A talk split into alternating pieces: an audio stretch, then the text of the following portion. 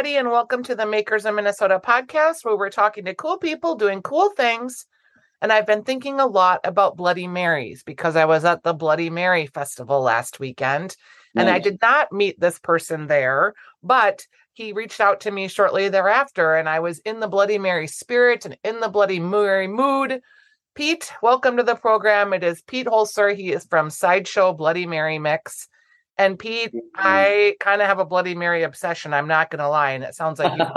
we we we love people like you, Stephanie. We love people that are obsessed with Bloody Marys, as many many people are. yeah, absolutely. I again that Bloody Mary festival, there were like 2,500 people there. How did you get obsessed with Bloody Marys? Yeah, and usually we are at the Bloody Mary Festival. We just opted to do different uh, events. Sure. year. Yeah, So, absolutely. Um, so how do we get into the Bloody Mary biz? So like uh, a million years ago when I was in college, I bartended and it was at a supper club. So we, we, they specialize in Bloody Marys. And at the time I'm like, well, I don't know about that. You know, I, I wasn't like too keen on that because I love vegetables and the last vegetable I ever grown to like were tomatoes. So I wasn't too keen on it. But I met my, my wife uh, or girlfriend at the time, then fiance and then wife, and her family was obsessed with Bloody Mary. So I took these recipes that I concocted, which I've never tried before, um, at, kind of a, a reunion.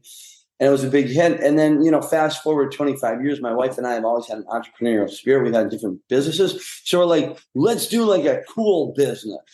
And how cool are Bloody Mary? I was at a networking event the other day and they're like, wait, what did you say you're with a Bloody Mary company? And I'm like, well, that's cooler than, you know, whatever other industry. Yeah. So, but we just love them. And I mean, we spent like a year perfecting three of our recipes. And, um, you know, we just, you know, whether it's a friend or foe, but we typically uh, give these little mason jars to our family members and friends. And it's pretty awesome because then they'll tell us to tweak it a little bit, maybe add a little bit more of this or a little bit more of that. Because they're typically in a good Bloody Mary, you'll have anywhere between eight and 15 ingredients. And it's, you need to really mesh those well together Right. so one's not overpowering. So that's kind of the, the maybe the long version of how we got into the business and how we're here today.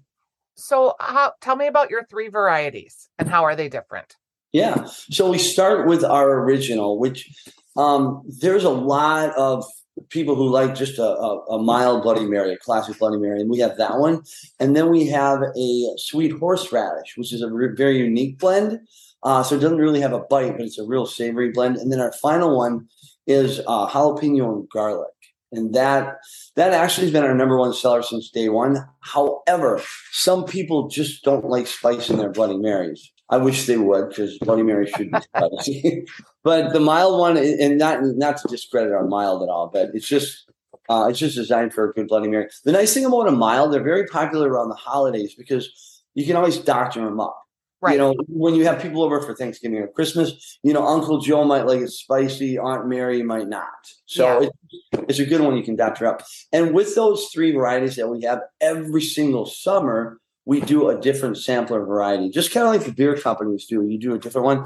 And this summer we had a habanero bacon, which we served at festivals and at liquor stores, and it was a huge hit. We pull it off the market, then we'll interject another one next year. And do you sell like gift packs for holidays where you can get like one of each? That's that's crazy that you're saying this. right behind me is a basket where we do so many shows, and people are always like, "Oh, that would make a great Christmas gift." So we're gonna put bows on them and uh, and ribbons and all that good stuff. So they I can love it. Good stocking stuffer. So yeah. Yeah, it will be a great a great gift idea. So you say you're a serial entrepreneur. What other types of businesses have you had? So we had uh, an advertising agency for about 10, 11 years. And with that, we also uh, published local magazines. It was, it was fantastic. Uh, loved it. And then we just, we sold that business. And then my, my wife's got the same entrepreneurial spirit. She's always had um, a hair salon. And then uh, she's got a stained glass company. So we've always, you know, I, I've done the corporate route and, you know, I, I lo- loved it, but I just love the nimbleness of having a business. Do you feel like when you look back on your corporate route versus your entrepreneurial life, because I think a lot of people get into the entrepreneurial life thinking they're going to have more flexibility over their schedule. Do you think that you work more on your entrepreneur businesses than you did in your corporate life? so that that's funny. When I first started my first business, I'm like, oh, because it was an ad agency, right? I'm like, I'm gonna have martini lunches all the time. This is great. This is how it's supposed to be. And you know what? I never had one because I usually had to work till midnight. And same with like yesterday. I mean, doing deliveries, got home, had dinner, and then now we're, I mean, can't see it here, but we're doing packaging to send out. So it never ends. But, um, you know, when you have your own business, you never work a day in your life. I think that's a famous quote. Yep. Because it doesn't feel like work because it's a passion. Yeah. How do you, when you started the Bloody Mary business, did you have a set amount of money? Like, we're going to start it with X amount and that's going to be our seed money. And have you ever gone below that or had to reinvest? Well, that that's a that's a great question too. Um, so yeah, we had some money earmarked to launch this because you need capital to do that. How much did and, you start with, approximately? What's that? How much did you start with? Oh, approximately uh, five thousand dollars. Okay, because some people it can be ten, some people it's 50, 25 is a good number. It seems like that'd be a good launch. Yeah, it seems like a good launch. And you know what the thing about that is, is you know, you say, oh wow, 25 grand, that's a lot of money. But I mean, you, you you're talking about design and packaging and labeling and R&D and websites and uh, marketing collateral. And usually when you start out in like a food and beverage business, there's a lot of trial and error. I mean, when we first launched this, it was it was kind of on the fixed side, which it wasn't working so well. So, I mean, that that was like an R and D throwaway. Um, and now we've we've kind of carved it a little bit. Um, but you know, I, I knock on wood, right? We've never had to take out a loan yet, so um, you know, we're just putting money back in, and it's finally it's finally catching on because there's nothing that's competition proof. I mean, eh, there's it's a commoditized market, and um, it takes a while to get your brand going. Do you think having your background in advertising has helped you in this business? And what kind of you you did magazine advertising, so mm-hmm. publishing? Yeah, yep. Oh, most most definitely. And you know, I see my my competition kind of doing the same stuff, and which is good to to know what they're doing. But I try to do things a little a little different, you know. And maybe I don't want to reveal all, all my secrets, but it, it definitely has helped. Um, and I'm, you know, we post videos online that we do, and you know, whether we're at shows and, and such. But yeah, we just have kind of taken um, my background to to apply that because uh, we actually. What's that? I was going to say, I think that's actually something I would like entrepreneurs to hear because, you know, the nature of you is like, well, everybody's zigging, so maybe I should zag. Yeah. But I think the best entrepreneurs actually have a combination of both because you don't always want to be the first mover in a space. You don't always want to be the evangelist for a product. So you're trying to find what are your competitors doing right? What are they doing well? And then what could you put your own spin on, or where are areas that maybe are smaller risk, higher reward that you can be the groundbreaker in? I love it. I couldn't agree with you more. Um, absolutely. So let me let me show you an example. Am I able to get something right here? Sure, sure, sure. What I'm referring to. Right now, Pete's grabbing something in his kitchen. What's that? I'm just telling the audience what you're doing. I said you were grabbing something in your kitchen. Oh, okay. All right. So as you can see right here, this bottle. Have you seen our bottles before? Probably. Yeah, and that um that bottle i'm trying to describe it it was like uh they put barbecue sauce in that bottle in the 80s i'm trying to think open pit it's like open, an open pit yeah, barbecue yeah, open pit and they used to use um way way way back in the day Karo syrup used to be in a, in a yes. bottle like this um but when I, when I went to market with this, I'm like, every single Bloody Mary bottle is exactly the same. This is more expensive, but you know what? It sticks out because when you're going up against you know, as a consumer, right? You're at you're at a liquor store and you see 20 Bloody Mary mixes, and 18 of the 20 have the exact same bottle. You got to do something a little different, and this it's kind of paid off for us. Yeah, and that could either be a plus or a minus because in some aspects, maybe a liquor store doesn't want to have weirder pack not weirder packaging but the outlier because then they have to deal with where they're going to put it and how it fits on the shelf so depending on your industry sometimes again that's a plus other times it's a minus just depending on what it is. Well since we're baring our souls right here i mean you hit you hit it right on the head there stephanie because we got we've had very we've been very fortunate to get into a lot of major retailers but we got turned down by a, a major one because it's a wider bottle and they, they, they, that shelf space is like precious and it was just too wide for their SKU. So I mean that's a good example. That's a negative. So yeah. And it's it's like the pluses come with the minuses, right? So what made you stand out maybe hurt you at one retailer, but maybe will help you at others. How so is is most of your marketing at this point social media? do you do you go to shows do you do festivals trade shows are you there every weekend yeah we do we try to do um, again we're in about 140 locations retail in minnesota south dakota and wisconsin and typically what we do is we do a lot of shows too um, because it's a great way to build your brand great way to get it out because if you think about it when you go to the liquor store and you see this brand and you've never tried it before it's kind of a gamble yeah. That's why there's so many tastings all the time and demos. And um, yeah, these these these fairs and uh, expos have worked well for us. When you go to a fair, are you mm-hmm. looking at it as a money maker?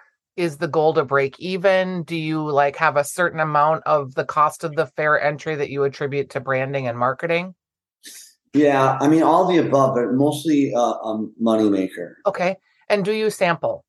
We do do you ever stand next to someone that doesn't sample? Because I think sampling is expensive for people that are makers, but I just can't stress enough if you're listening, if you go to these events and you don't sample, you are just leaving money on the table. Yeah, that's a, that's actually a great question because I've been at shows where some people have had amazing, amazing products, and I guess I don't want to mention the product because it might allude to maybe who they they are, but it's, it's an amazing product, and I'm like, and they're not sampling it out. And you know, if you show this stuff is usually pretty expensive, and I'm like, God, if you just just give a little bit out, yeah, because it sells itself. And actually, um, to your point about sampling, there's so many times because you know the American dollar can only go so far, and usually people bring cash to these shows. Well, I mean, obviously credit card as well or Venmo, but um, sometimes people will have a uh, taste and they'll say, "Well, I'm going to think about it. Let's see what else is around here." I mean, that's just our shopping nature. And usually they come back in five minutes because they taste, you know, have tastes with them. Yep. And if they didn't try it, they may not be back. What when you um do you like is it better for you to go to Bloody Mary exclusive shows or shows where you're mixed in with other types of vendors? 100% mixed in with other vendors. So, um, you know, I, I got to tell you that we've done that Bloody Mary festival and it's great and people love it and it's a good value. I mean, it costs a pretty penny, but you get to try like, I don't know, maybe like 20 different Bloody Marys. Right. But let me ask you this the person that goes there that had 20 little Bloody Marys, do you think she or he will remember all of them? No, because it was everyone meshed together. Yeah, I do. I'm, I'm trying to do less and less of those. Yeah, I can totally see that from your point of view. I do think in some respects it's good because it's a niche market. So you know mm those people are Bloody Mary aficionados. But I also yeah. can see that there's people that are just coming for 12 Bloody Marys with their friends to get slashed, you know, and that's not necessarily a maker environment. So I can see it both ways. Yeah, exactly. Um, where do you feel like is there a new frontier for you that you're not in that you think like would be your next rodeo? In terms of like you want your product in this place or you want to be able to like sell on Amazon? Is there something that you're looking at? There, there is, and um, we do self distribution, so we don't have a distributor, which means we control our brand 100 percent. And you know, buyer beware that when you give your brand to a distributor, they're also distributing so many other products. Mm-hmm. Are they making sure that your bottles are lined up right? Are they making sure you know everything looks good? Probably not. Maybe. Um, but we're looking at getting into bigger markets because we stuck our toe into the pool of doing different markets throughout the state, larger markets other than the Twin Cities, like Rochester, Duluth, Alexandria, and summer hits, summer misses. So maybe, maybe just, I mean, I'm not going to say, yeah, we're going to grow uh, nationwide, but I like to grow really slow. So it's more identifying the right markets and the right stores because not all stores are created equal. We don't do very well in these bargain bin types of discount stores at all. Is it because you're premiumly priced? Exactly. Yeah. Um, do you so do you actually co-pack or are you making the product as well? Uh, we have, we have a co-pack. I mean, we start this out of our kitchen um, every time we launch a new product, and then we send it up to the co-packer, and they scale it, and then um, we ship all the ingredients right up to them. Have you had a good experience with that? Because some people that's been hit or miss too. Um, mostly, yes. I have a very good relationship with my co-packer, but there has been some some misses. Um, they're small like us, and you know maybe have some imperfections as well. But yep. I find I find if you have a relationship, because it's okay, it's not easy to switch co-packers, so it's better to build a relationship with them because, especially with mine. I mean, I guess this is not people can't see this, but again, showing you the bottle, not all co-packers can do this. So I needed to find one that could handle this bottle. Right. And the quantity. So yeah, I mean it's it's hit or miss. I've heard a lot of horror stories with some, but mine mine's been pretty good. That's also good learning though too. Sometimes throwing the baby out with the bathwater isn't always the right approach. Just reinvesting and working with the co-packer. Right. Um are there other products that you can think of off the top of your head that you're like and not necessarily in the bloody mary space but wow you know like that's a great product or i wish i would have thought of that you know the first thing that comes to my mind when you mention that and all of a sudden i saw the explosion um, and it has nothing to do with well kind of alcohol but not really but I mean, you remember the seltzer industry. Yes. Only four years ago, White Claw dominated. Everyone and their brother and sister puts out seltzers now. But one that I've seen just explode in the last three months is we my uh, my nephew's girlfriend brought this on Fourth of July, and it was this liquid IV. Yep. Have you read this yet? Uh uh I mean, and it's got the electrolytes and it's got uh, hydro, well, not hydrotherapy. It's like a hy- uh, hydrating. Uh, yeah, yeah, yeah, yeah. And um, I see it everywhere now. I mean, basically, it's good for after workouts, but what they market it for is a hangover. Yeah. That's exactly what it's for. So then now everyone's taking that, and you know they think it's maybe it's a placebo effect. I don't know, but could be. You, you, you drink it before you go out, or do you drink it the next day?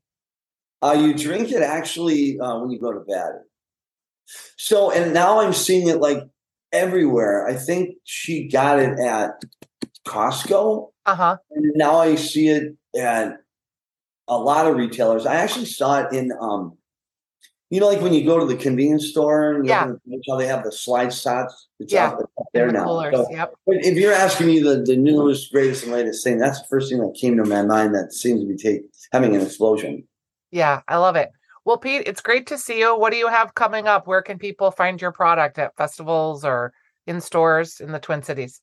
Yeah, so we are again in 140 locations in Minnesota, South Dakota, Wisconsin. Here in the Twin Cities, uh, you can find us at all the Total Wines, all the top 10 liquors, uh, most of Haskell's. We're in a ton of Hy-Vees, Hy-Vee liquor, not Hy-Vee food. Sure. Um, and there's there's tremendous stores here in town. Um, and then just a ton of, of mom and pops too. But those are some big ones. And then um, we're going to be at Sioux Falls. I mean, we'll do like these uh, shabby chic, uh, is that how you pronounce it? Yep. Um, uh, events, boutiques. Great. It's great this time of year because it's, people are shopping, doing holiday shopping. So yeah, absolutely. Uh, we'll be in Sioux Falls next week, and then we'll be in Fargo, Alexandria, and so okay. all of place. All right. Well, we will look for you. Uh, it is Sideshow Bloody Mary Mix. And what's your website, Pete? Um, sideshowbloodymary.mix.com. All right. Thanks for joining us today on the Makers of Minnesota. I love it. Yeah. Thanks, Stephanie. Have All a right. wonderful day. Bye bye. Yeah, bye bye.